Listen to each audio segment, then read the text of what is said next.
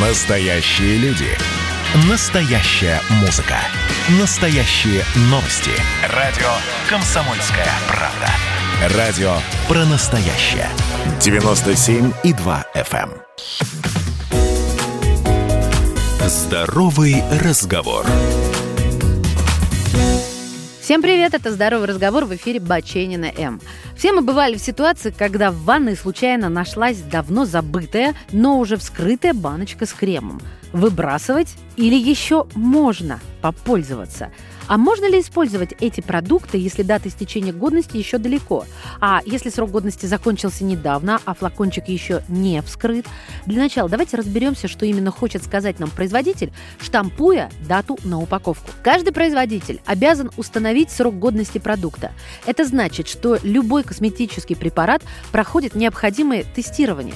Около 100 килограммов пробной партии нагревали, морозили, размораживали, крутили на центрифуге, чтобы удостовериться, что продукт стабилен, не изменяет своих свойств, может перенести любые транспортировки и постоять на полочке в магазине. В течение 30 месяцев в режиме реального времени протоколировали малейшие изменения внешнего вида, запаха, вязкости, плотности и еще ряда характеристик образцов.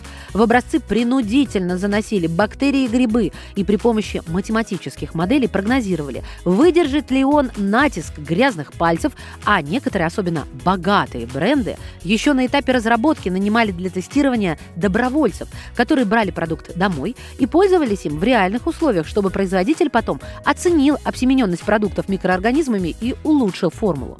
Все эти тесты и позволяют в итоге спрогнозировать срок годности. То есть пользование в рамках указанного срока гарантирует, что продукт останется стабильным, не расслоится и не прогоркнет, и микрофлора останется в пределах нормы.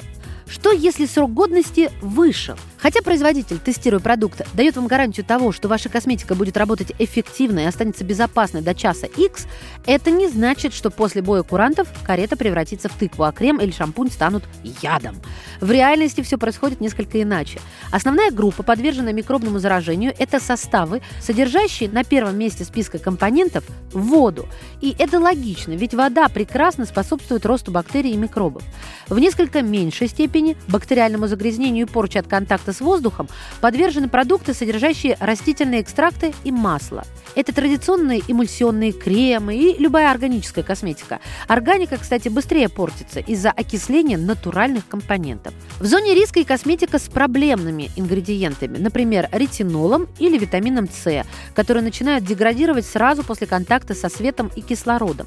Продукты, где почти нет воды, восковые бальзамы или порошковые сухие средства, замыкают список, поскольку расти микробам там негде, но зато они могут прогоркнуть. Поэтому если ваш продукт имеет странный запах, не нужно его использовать. Из этого следует, что если продукт не был вскрыт, но срок годности уже прошел, скорее всего, он просто не будет работать так, как предполагалось. То есть частично потеряет свою эффективность. Ну, например, в составе деградирует витамин Е, ретинол или УФ-фильтры. Так что если ваш увлажняющий крем хорошо выглядит, хорошо пахнет, им вполне можно еще попользоваться какое-то время.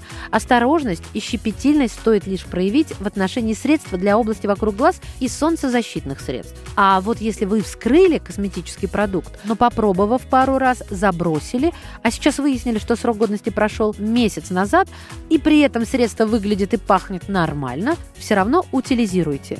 Все процессы запущены, как только произошел контакт с воздухом. Использование вскрытой косметики после срока годности повышает риск раздражений, аллергических реакций, а также получения кожных и глазных инфекций. Берегите себя. И, внимание, хороший совет – с возрастом из-за малоподвижного образа жизни обмен веществ замедляется, и мы прибавляем в весе. А еще из-за изменений в обмене веществ повышается содержание холестерина и сахара в крови, что нередко приводит к развитию заболеваний сердца, печени и сахарному диабету. Чтобы не доводить до серьезных проблем со здоровьем, специалисты рекомендуют дополнительные средства поддержки здоровья. Одно из них – Дебикор. Как это работает? Действующее вещество препарата Дебикор участвует во многих физиологических процессах, включая обмен жиров и глюкозы, синтез желчной кислоты, выведение холестерина. Улучшая обмен веществ, Дебикор помогает нормализовывать холестерин и сахар. Препарат отпускается в аптеках без рецепта. Имеются противопоказания. Проконсультируйтесь у специалиста. Здоровый разговор.